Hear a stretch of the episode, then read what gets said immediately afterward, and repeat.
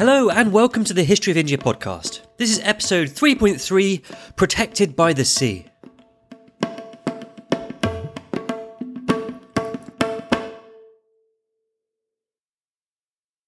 The Yamuna River is a remarkable thing. It starts up in the Himalayas, in the mountains, and then it runs down onto the plains and past some of the most remarkable monuments in India. It goes right past the walls of the old medieval forts in Old Delhi and it goes on, it skirts right past the back of the Taj Mahal. Finally, it joins up with the great river Ganga. And just there, where those two waters meet, there's another great monument. An old fort, its feet dipping almost right down to where the two rivers meet. And parts of the fort are crumbling a little bit, you'll see the odd tree growing out of the wall or grass on top of the windows. But much of the fort's in a pretty solid state, and you can go inside part of it. Inside's all the usual medieval fort stuff, and also, if you go past the sadhus and down some stairs, you'll find an old underground temple, and every niche is filled with a statue of a god or a goddess. But we aren't interested in any of that today. The Indian Army still occupies part of the fort, and it's in that part of the fort, the occupied part, uh, that we want to go. It's closed off to the public unless you get special permission.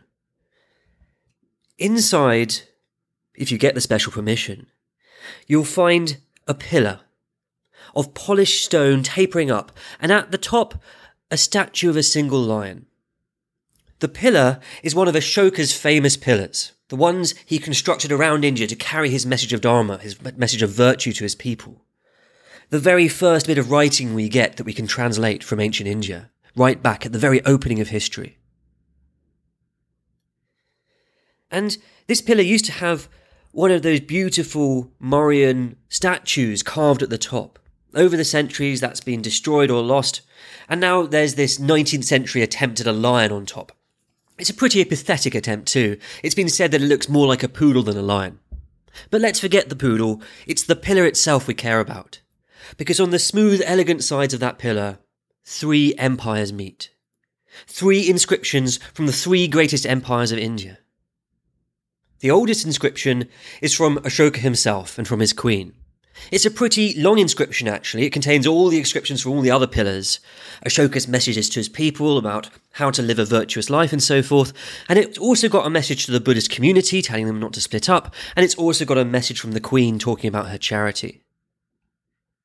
Those are the oldest inscriptions. The most recent inscriptions are the words of a late medieval emperor. The words are actually written right over the top of Ashoka's original words. It takes a tremendous amount of confidence and guts to write over what Ashoka said. Actually, the emperor who wrote the most recent inscription also uprooted the pillar and moved it. The pillar wasn't in Allahabad, in this fort originally, it was a day's walk away in the ancient city of Kosambi but all of that is a story for a later series.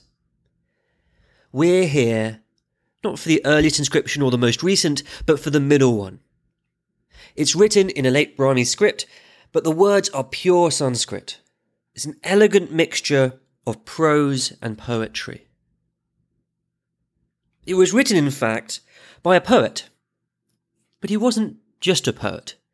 He was also something like a policeman, an enforcer of the law. And when he wasn't composing poems or condemning people to prisons, he somehow managed to find the time to run the royal kitchens. But not just that. In addition to being a poet, a policeman, and a kitchen manager, he was also the royal minister for war and peace, the secretary of state, the foreign minister. And this prestigious poet uses the pillar to tell the story that he would know best the story of the conquests of his emperor. And the emperor's name? Samudragupta, which means protected by the sea. Yes, we've got to that point in the story, Samudragupta. If you've not heard the name before, uh, well, go back and check the previous episode. But if you hadn't heard the name before that, this is one of the big boys of ancient Indian history, almost a household name. And definitely right at the top, or towards the top, of everyone's top 20 ancient Indian emperors of all time list. Samudragupta was the great conqueror of Indian history. He calls himself victor of a hundred battles with the skill of a tiger, exterminator of all kings. And those aren't empty words. He really is a great conqueror. He's a greater conqueror than Ashoka the Great, a greater conqueror even than Kanishka the Great. Those men, they inherited large and stable empires and expanded them. But Samudragupta, he inherited just a kingdom, and he formed a huge empire which reached from one side of India to the other. Its toes in the Bay of Bengal, and its tips of its hair in the Arabian Sea, and its influence spread far beyond that. Samudragupta is actually often compared to Napoleon. People call him the Indian Napoleon. I mean, not back then, obviously, they do it now, but even now, it doesn't quite hit the mark. Because as we shall see when we take a look at Samudra's character, he's as different from Napoleon as a conqueror can get. We're going to have at least a couple of episodes on this chap. In this episode, we're going to go from Samudra's inheriting the kingdom to the end of his first campaign, the Naga campaign, or to give it a rather grander title, the Snake Wars.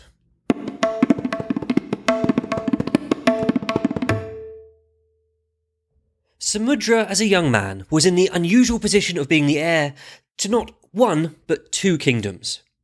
His father was king of the Guptas, so he was about to inherit that kingdom. And his mother, she was princess of the Lichavis, so he was about to inherit that kingdom too. When we left Samudra last episode, his father was giving him a big hug. Right there in the middle of the assembly, surrounded by all the Gupta and the Lichavi advisors and Samudra's brothers too. Their father was demonstrating to everyone, this is my favoured son. This is the son who will inherit the kingdom. And we heard how, after that, there might have been something of a civil war, how one of his brothers, bitter at being overlooked, might have gone off to the old heartlands of the Gupta Empire, and there stoked up resentment and hatred of this alliance with the Lichavis with their weird Buddhist leanings, and started a civil war. But that brother might not have existed. And even if he was more than a phantom, he was pretty soon beaten. Samudra took his place, just as his father intended, as inheritor of the two kingdoms, the Guptas and the Lichavis, now in his person fused into one. Around the same time that Samudra was inheriting those two kingdoms, but way out to the west of him, there was another young man, inheriting not two kingdoms, but two empires. This was a crowning moment, literally, of course, but it was also a crowning moment in the sense that it was a plan coming together. Back in Samudra's father's day, the large kingdoms, the large power players in northern India were the Nagas, the snake people, particularly the Bharashiva group, and the Vakatakas, the mountain people. The Nagas, the snakes in the north, and the mountain people in the south. And these two great powers had made a marriage alliance, and that alliance had produced a son. The son's name was Rudra, the god of war from the oldest of Brahminical texts. He who wears a helmet, he who bears a cuirass. So this fiercely maned man was inheriting two empires. Samudra would have been worried. But actually, his worry might have turned to pleasure, because Rudra didn't rule those two empires for long. A relative on the snake side, on his mother's side, seized control of the Naga lands to the north. And then started to invade the Vakataka, the mountain people lands to the south. So these two once allies were thrown into war against one another. Samudra spotted weakness. He prepared his army, and the head of his army was a standard. A tall pole, six or seven foot tall, and on top of that, Garuda. Garuda's uh, a bird part bird, part human uh, figure from myth. It's the vehicle of Lord Vishnu. So the Garuda standard is up there. The trumpet sounded, and the army marched off upstream towards those two fighting enemies, launching what one historian called a blitzkrieg up the Ganga. First, Samudra attacked the old Nagas. The old Nagas, what the ancient Indians called them, south of the river, down in Mathura, in the old heartlands of the old empire. They had, it seems from the coins, quite a powerful and rich empire down there. The coins are scattered around liberally across a, bro- a broad area. They were squashed, they were reduced to a note in Samudra's story.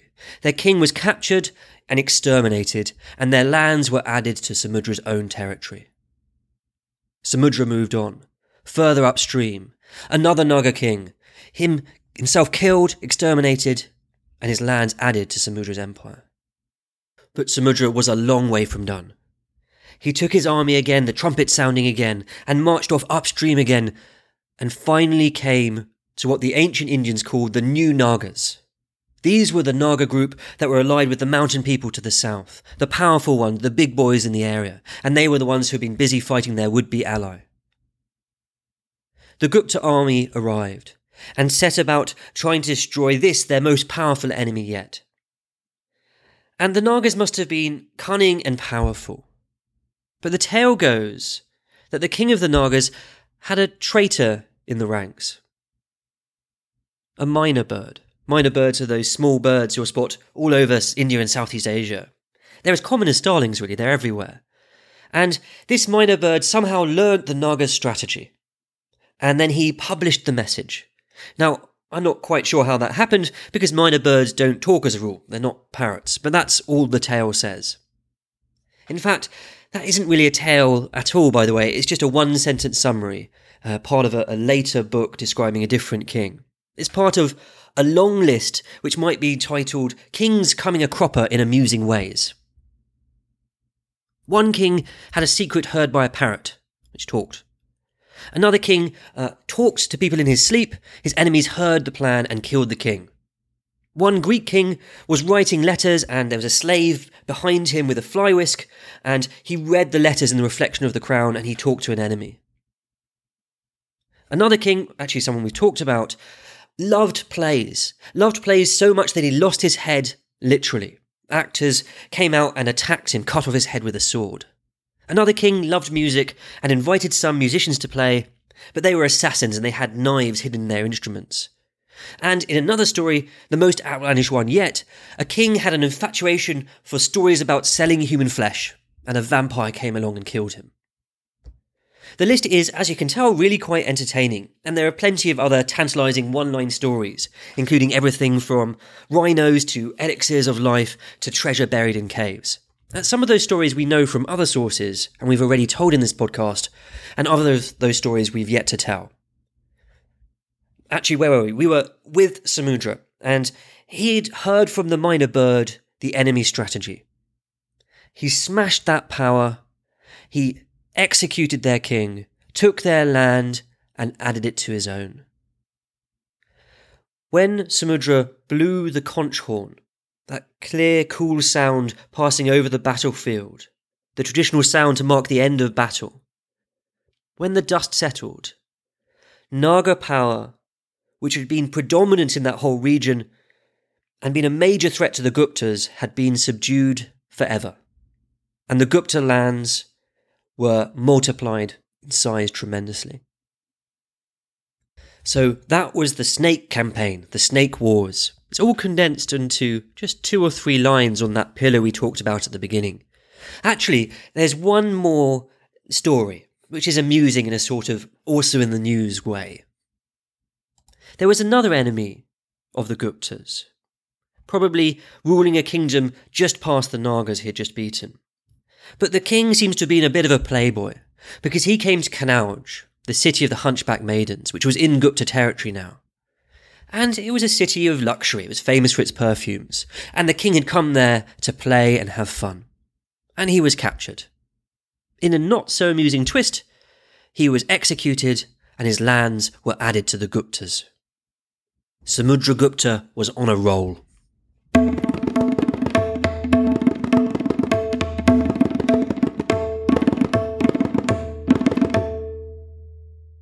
Samudra's work wasn't done yet, though, because the other side of that enemy alliance was still there. South, up in the mountains, that emperor of two empires was still around. He, was no longer emperor of anything, but he was still in charge of a sizable territory up in the mountains, and perhaps in some of the jungles a bit further north, too. And it wasn't just him, his family ran a large empire to, between them, uh, up there on the Deccan Plateau and out towards the west, towards modern day Mumbai. The mountain people, the Vakatakas, they were still in the game. But not for long. Samudra headed to a town called Iran. Now, Iran is now a, a sleepy village. Actually, I've not been there, but it seems sleepy from the satellite photos. It's certainly small, only a few dozen houses, and it's, it's nested, it's kind of crooked away in the bend of a river. In ancient times, it was bigger, but still not huge. And its importance in ancient times was from its location. It was on a major route from the mountains, the Deccan Plateau, uh, to the south, uh, up to the Gupta lands in the north. And it also had good access to the jungles where the Vakataka still held their power. It was also a really good place to hold a battle. That bend in the river where the village is currently nestled, that made it very easy to defend because you had the river completely encompassing you on three sides. And on the other side, the side away from a river, there was a wall and there were defensive earthworks. This was one of those places that over history saw battle after battle in age after age. One of those great battlefields where generation after generation died. To this formidable place, Samudra came with his army and he was on his way to bring the Vakatakas to heel. And that he did. Their king, the emperor of two empires, he was killed, and the northern part of the lands in the jungle was absorbed into the Gupta Empire. The Gupta Empire now became something huge and monstrous. The Vakatakas, they survived though, up on the Deccan Plateau to the south. No longer emperors, of course, but a new king, a son of the old one who had just been killed.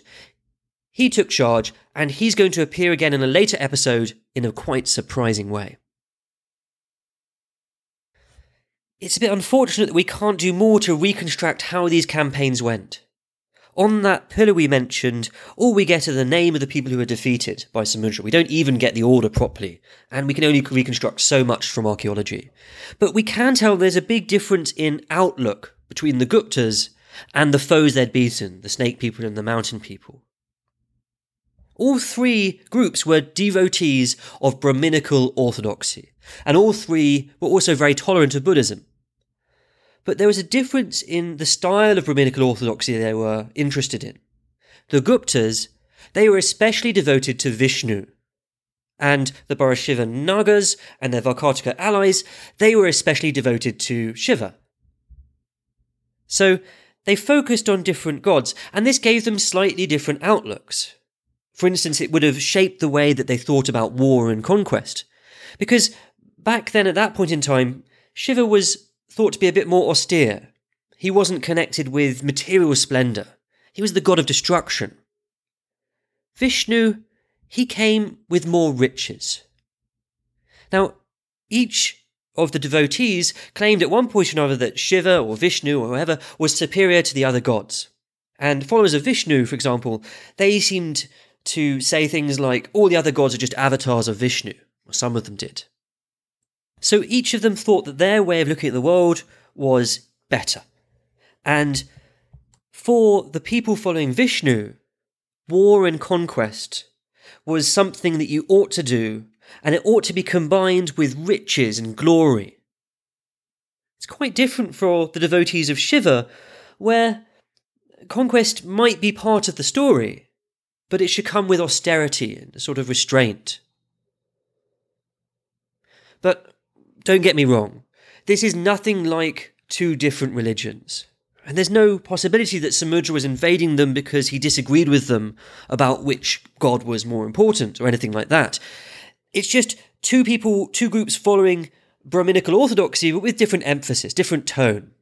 And maybe just a slightly different culture too. For example, they might well have celebrated different festivals. But we shouldn't overstate this. Actually, at the time in this part of Indian history, Shiva was much more widely popular than Vishnu. Many more people were devoted to him, and that's true even in the Gupta territories. So, although Samudra was personally devoted to Vishnu, lots of the people around him, even his advisors, would have been devoted to Shiva. And in fact, some of his descendants were devoted to Shiva too. But as we'll see later, the fact that Samudra was personally devoted to Vishnu shaped the way he looked at the world, shaped his outlook, and it also shaped what it meant for him to be a great king.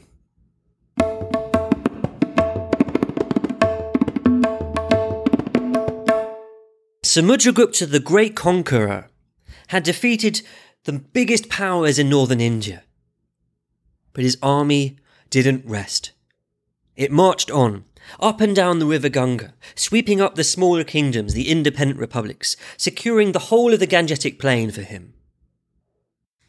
Samudragupta took his army downstream, and that was probably because he wanted to be part of international trade. Now, he could have gone west, he could have gone upstream and then down to the coast, the west coast of India. But in between him and the west coast of India, there were people who were still far too powerful for him to want to take on without need. The Vakatakas, the mountain people, were still there, and some of the foreign people were still there, ruling with a mighty fist. So Samudra took his army east instead, towards the Bay of Bengal. And there he'd have a connection not with Rome, like the West, but with China, Burma, Malaysia, Sri Lanka, and the East Indies Spice Islands. There was a sea route going from the Bay of Bengal, and there's also a land route going through Assam and Burma, up, up, up around, uh, the top of modern day Bangladesh. So Samudra went and attacked Bengal and took hold of the city controlling the mouth of the Ganga, Tamralipti. Ships sailed from there to Malaysia and Burma and so forth, and it was a vast emporium. It's just plenty of trade coming in out of there. It was also connected by land routes to the major Bengali cities. So Samudra took uh, control of a smaller kingdom that ruled all of this. A wise move and a fine addition to his lands, you'd think. But Samudra didn't take the kingdom. He didn't even execute the king. He let the king continue ruling, and all that little king had to do to keep his little kingdom was to promise to obey any command that Samudra gave him and pay all kinds of taxes. That's literally what it says in the Sanskrit all kinds of taxes. Nice to know the Sanskrit for that one. Oh, and also, this little king had to come to Samudra's palace and bow down before him. And this wasn't a one off, letting the king keep ruling his kingdom. Samudra was going to do it over and over. For all of these little border kingdoms, he was going to let the king live and rule and not take the lands and add them to the Gupta Empire. Why, Samudra? Why not add these little kingdoms to your lands? After all, you've beaten all those big kings and killed them and taken their lands. Why are you showing mercy to these little guys? Well, Samudra had good reasons to do it. These little kingdoms, like the kingdom in Bengal, and there are a bunch of others scattered around the plain of the Ganges, they had different cultures. Sometimes they had a different religious outlook. Sometimes they had different political systems. Some of them were proto democracies, little republics. And sometimes they had different ethnicities. These were groups, these small border groups, where the Guptas just didn't know how to rule. They didn't have the cultural know how. Better, easier, safer to let them carry on and just extract money from them. Not adding these little border states to the Gupta Empire also made geographic sense. The big kingdoms up and down the Gangetic Plain, you can get to them really quite easily. There are no massive rivers or massive mountains in your way. And in fact, that's probably why empires of northern India always start based on the Ganges, because it gives you good access to all the areas around you. But these little border kingdoms, they're all in geographic cul-de-sacs, ends, isolated, not easy to get into or out of. Better just leave them alone and take the money from them. But maybe Samudra wasn't thinking of those practical things. He was thinking of the age old advice given to kings from all the way back in the Mauryan era. Keep a ring of buffer states around the core of your empire. Let them suffer any blows that fall, and then you can respond from a healthy position. Now, some historians say that Samudra didn't want to conquer these little border kingdoms because they were Mleccha country, the land of barbarians and outsiders, and there are certain ritual impurities that get involved if you go and conquer those lands. Even the name that Samudra gives these kingdoms, border kingdoms, marks them out as Mleccha territory in the Sanskrit. This actually, this explanation doesn't ring true to me. Whatever the religious law book said about ruling these territories, Guptas were really quite happy to conquer Mleccha territory and to rule it. Samudra had plenty of other reasons other than religious purity to let the border states lie. So he started conquering these border states and letting the kings rule them and extracting tribute. First, he went into Bengal and took that, and then the army carried on east, up into Assam. There, he conquered a small kingdom. The kingdom was famous for its sandalwood, so it was a good source for trade. Actually, Samudra didn't let the leader lie there because there wasn't really a leader of that kingdom that he trusted, but he still didn't want to kind of add it to Samudragupta territory. He didn't want to add it to the empire. So he found a leader for himself, a man who shared his religious leanings, but probably a local man, a man from Assam. And he raised this Assamese man to become the new leader of that kingdom. This new king, put on the throne by Samudra himself, was so grateful that he named his own son after the emperor, Samudra, and he even named his own daughter in law after Samudra's wife. I'm not entirely clear on how you get to name your daughter in law, but there you go. The army went on, further up into Assam. It also got into Nepal. For all appearances, Samudra seemed to be making sure that he had firm control of the land route. There was a land route that skirted the Himalayas, through the hills of Assam, and into China. Nowadays, the route's still there, but it's too dangerous to take. Plenty of political struggles up there, but it's exquisitely beautiful. After he'd cleared out the trade route to China, Samudras took his army upstream again and conquered a bunch of monarchies on the north and the east of India and the Gangetic Plain and also some of those old republics, the small proto democracies we've talked about across the, podcast. One of the most famous of these little proto democracies were the Malavas. The Malavas were a small group of people, but they'd basically been around in India forever. And they always seem to be tremendously unlucky. Because when he, whenever any great invader comes into India, they're always right there in the way. When Alexander the Great romped through India, the Malavas were there in the Punjab, right in their way, and Alexander thrashed them. After that, they moved west to Rajasthan. And then, when the Shakas came, they were right there in the way of the Shakas, and they were beaten soundly again. So they moved towards central India, Madhya Pradesh, and they put their capital in the hills near Jaipur, a defensible, strong place nowadays scattered with forts. They set up a nice kingdom there with a thriving economy, judging by the number of coins that are around. But Samudra was not interested in this long history, or perhaps he just thought he'd add to it, so he came along and he conquered and he made them pay all kinds of taxes. Hopefully, that gives you a bit of a flavour of these small little kingdoms that Samudra was beating. In addition to the mainstream kingdoms, relatively mainstream small kingdoms, these border territories, there were also forest kingdoms, kingdoms hidden in the, in the depths of the forest, and Samudra gave these the same treatment. Except that they were not only required to pay all kinds of taxes, they were also required to deliver the produce of the forest, and to make a promise to help Samudra's army pass quickly and safely through the forest whenever he wanted. Samudra was going to call on that promise, because he planned to lead his army right through the forests. But that's a story we're going to pick up in the next episode. Let's try to get a little bit better acquainted with Samudra the man. Samudra is called, as I said, the Napoleon of India.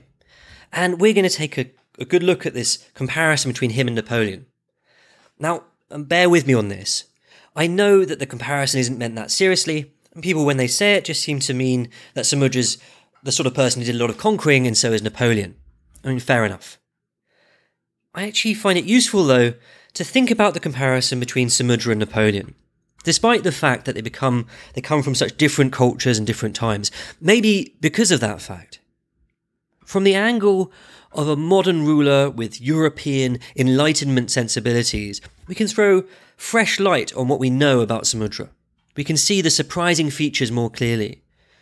And without the help of that sort of wishy-washy talk you get when you're talking about the concept of kingship as academics often do well, comparing Napoleon to Samudra helped me think about Samudra more clearly.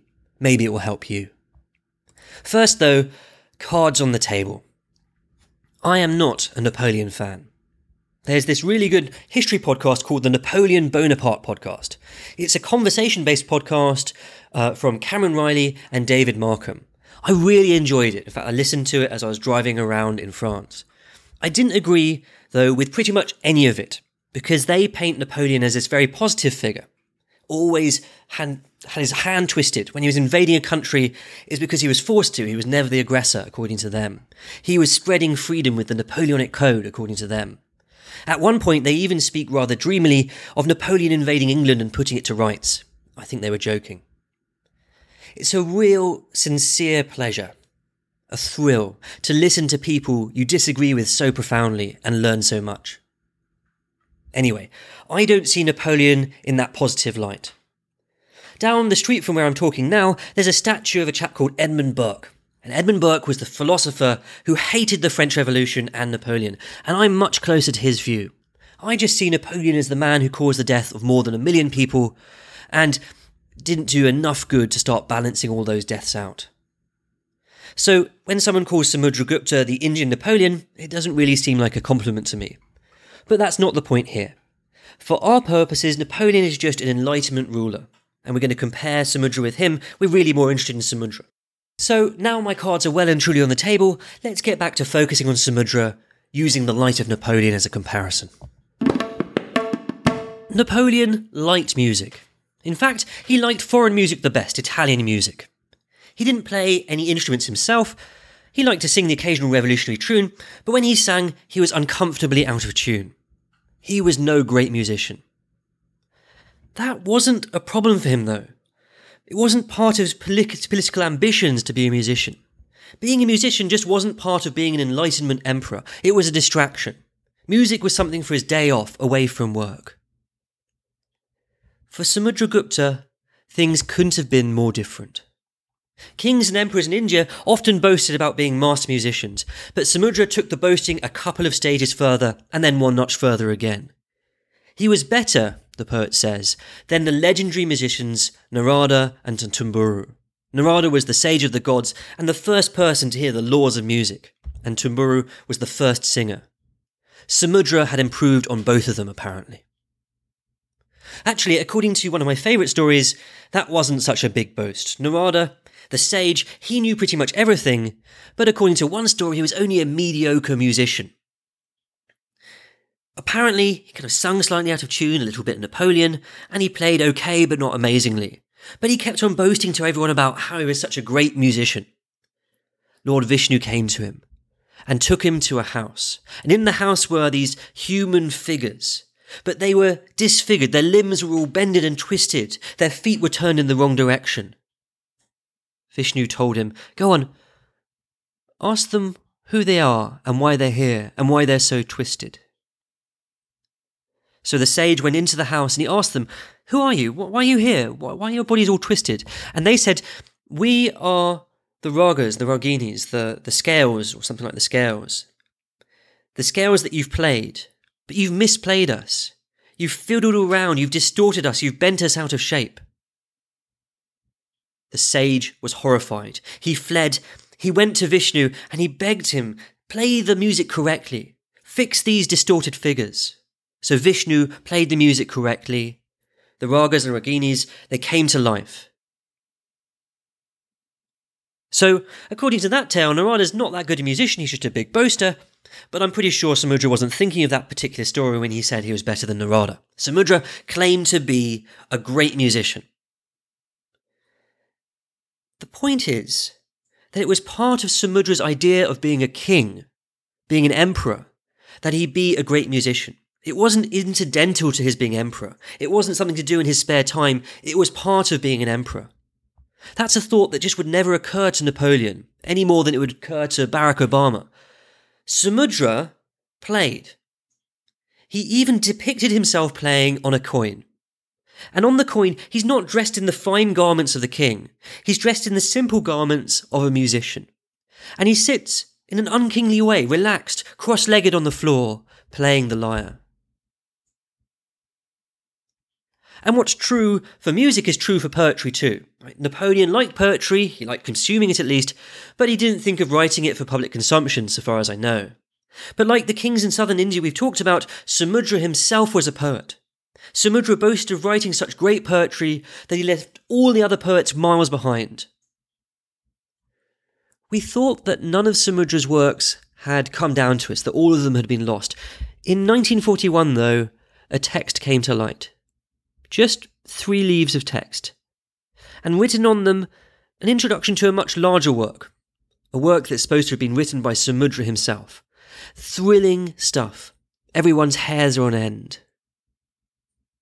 Sadly, though, it's a forgery, and a modern forgery at that.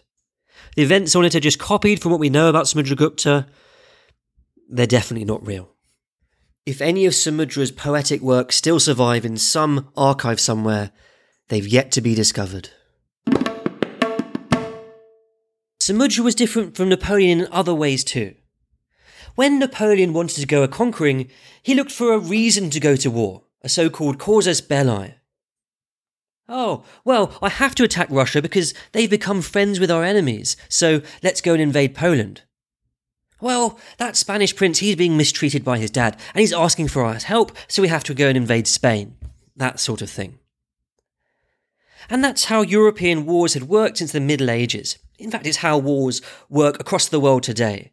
The invader always needs to give a reason for the invasion, always like always has to make it look like they had to invade, that the hand was forced, even if they have to make up the reason and it's all a lie. That's not how things worked for Samudra, or in fact for much of the ancient world. Samudra just tells us who he conquered, he doesn't tell us why. Not the slightest hint of a reason, and that's because in his world no reason was really required. According to the ancient guide of Indian kingship, the Arthashastra, which Samudra may have well read, according to this guide, kings have a right to conquer other kingdoms. Not only a right, but a duty to conquer other kingdoms. And it wasn't just that guide. The law books, they said exactly the same thing.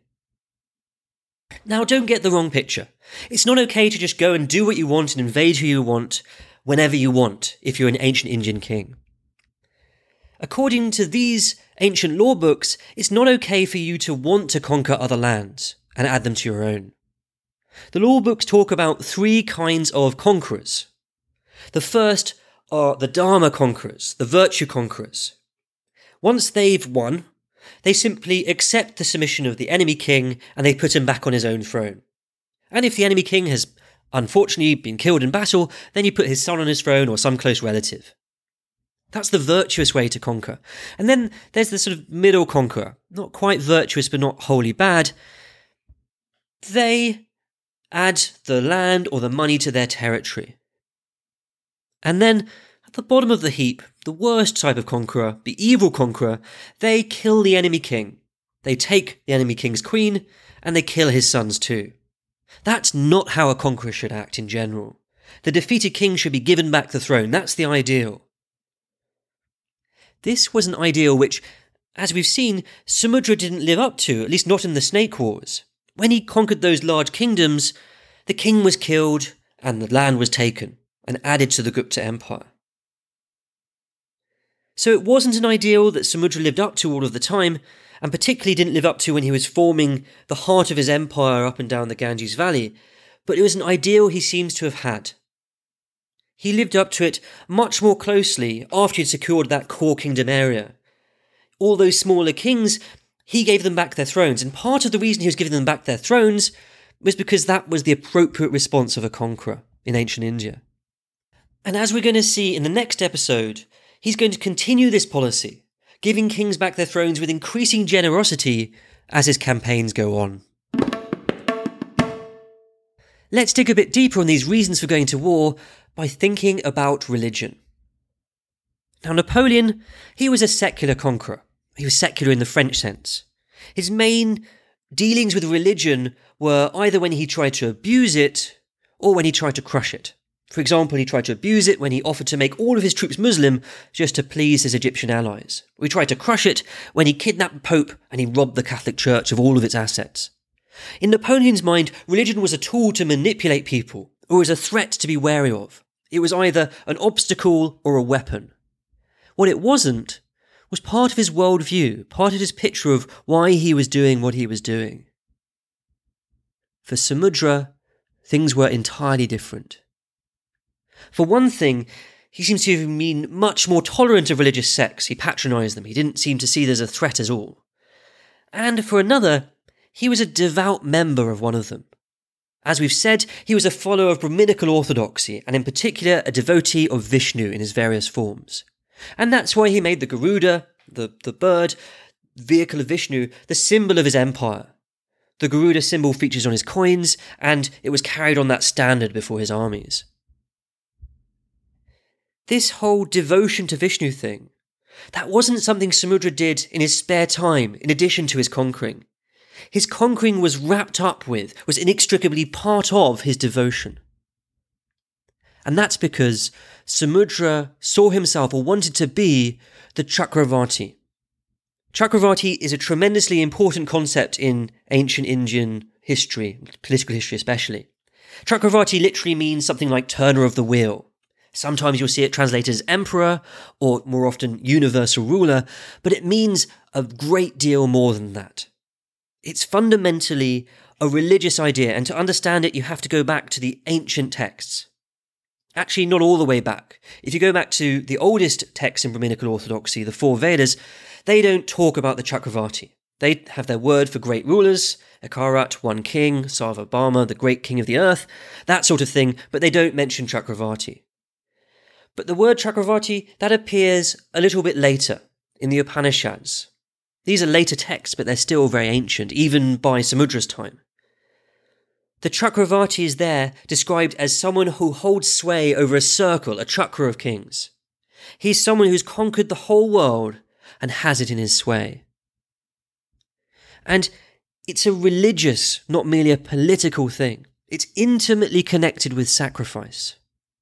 Being any sort of king or emperor was, actually.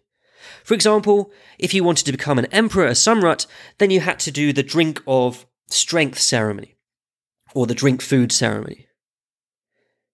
Actually, let's talk about that ceremony. To become an ancient Indian emperor, you will need 17 days free time, 17 chariots, and 17 vessels. Oh, and of course, you need an empire to be emperor of. There are a huge bunch of events going on in these 17 days, including a chariot race with the 17 chariots. And as would be emperor, you, of course, are expected to win the chariot race. But I fear I'm treading on the History of Indian Philosophy podcast toes here, so I'm going to leave any further description of the ceremony to them. So that was the grand ceremony for becoming Samrat, emperor. But being Chakravarti, that was something even beyond being emperor and it was linked to the greatest, the most lavish of all sacrifices, the horse sacrifice. That required a lot more than 17 days. It required an entire year. And it required a lot more than 17 chariots. It required a whole army. And in addition to that, a huge host of animals, wild animals and tame animals, and lots and lots of money. Being Chakravarti was a grand religious post. Actually, the idea of Chakravarti changed around this time, around Samudra's time. It got linked up with the worship of Vishnu. One of the symbols of Vishnu is the chakra, the circle. So it's fairly natural that the Chakravarti came to be associated especially with Vishnu. And according to this spin on the idea of the Chakravarti, there is a Chakravarti born into each age. And they are the essence of Vishnu. They are invincible in combat. They enjoy wealth, happiness, fame, and victory. They are more powerful than the sages and they're stronger than the gods. So when Samudra was conquering, just as when he was enjoying his poems or his music, he was pursuing this Vishnu ideal of Chakravarti. He performed the horse sacrifice himself. Now, around this time, lots of people claimed they performed the horse sacrifice. Some of them even boast of having performed it many times over. Those Nagas, the one who Samudra had beat so soundly, they boasted of having done it ten times. Now, a lot of historians think that's only plausible if the Nagas performed a sort of abbreviated, shortened version of the horse sacrifice. And Samudra seems to have thought that too, because he tells us on that pillar that he brought the horse sacrifice back. The implication seems to be that when Samudra performed the horse sacrifice, he did the full thing. No shortcuts for Samudra. And then, when all of his conquering was done, Samudra boasted that his fame would go up to the heavens and purify the three worlds. So Samudra is a man who sees himself as Vishnu incarnate, a god on earth and a player up in heaven, who's thought to be human only because he happens to choose to follow human customs. Nothing could be more radically different to the Napoleon like rulers of recent times. But before all of that, before his fame ascends to heaven, Samudra's got more conquering to do. The north, the east, and west are under his control now. It's time to turn south. Samudra will lead his army through the forests and down the coast to South India. But that is a story for another episode.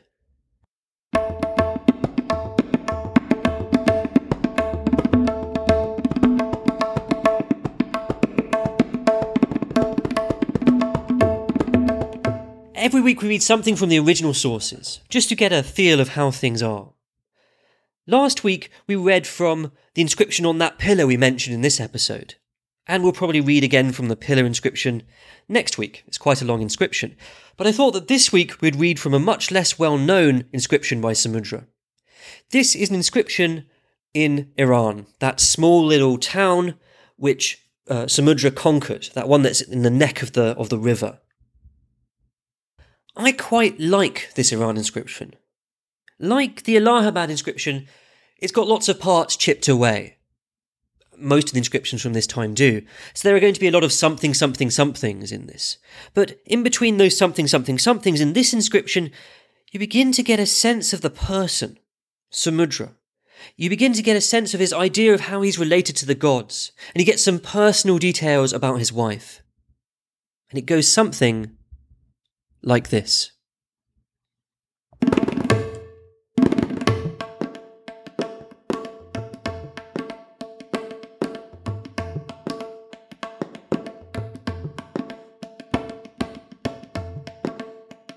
There was Samudragupta, equal to the god Dhanada in pleasure and equal to the god Antaka in anger, by whom the whole tribe of kings upon the earth was overthrown and reduced to the loss of wealth of their sovereignty.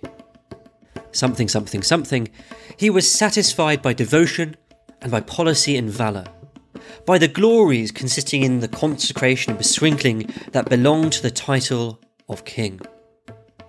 He was a king whose vigour couldn't be resisted, by whom was married a virtuous and faithful wife, whose dowry was provided by his manliness and prowess.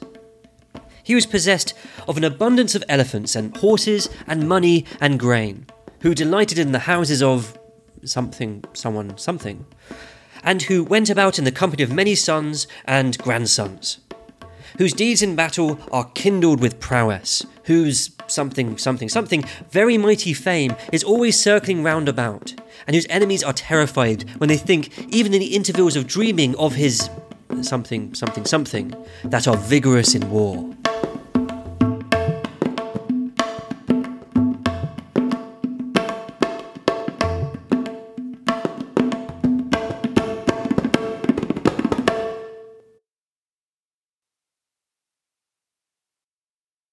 And that's where we're going to leave Samudra for now, because that's all for this week. I hope you enjoyed the episode, and if you have been enjoying the episodes, please consider donating to my wife's charity. That's the Snehal Sidhu Memorial Fund. The details are on the website. There's a link to it in the description of this episode. Have a great week. Take care.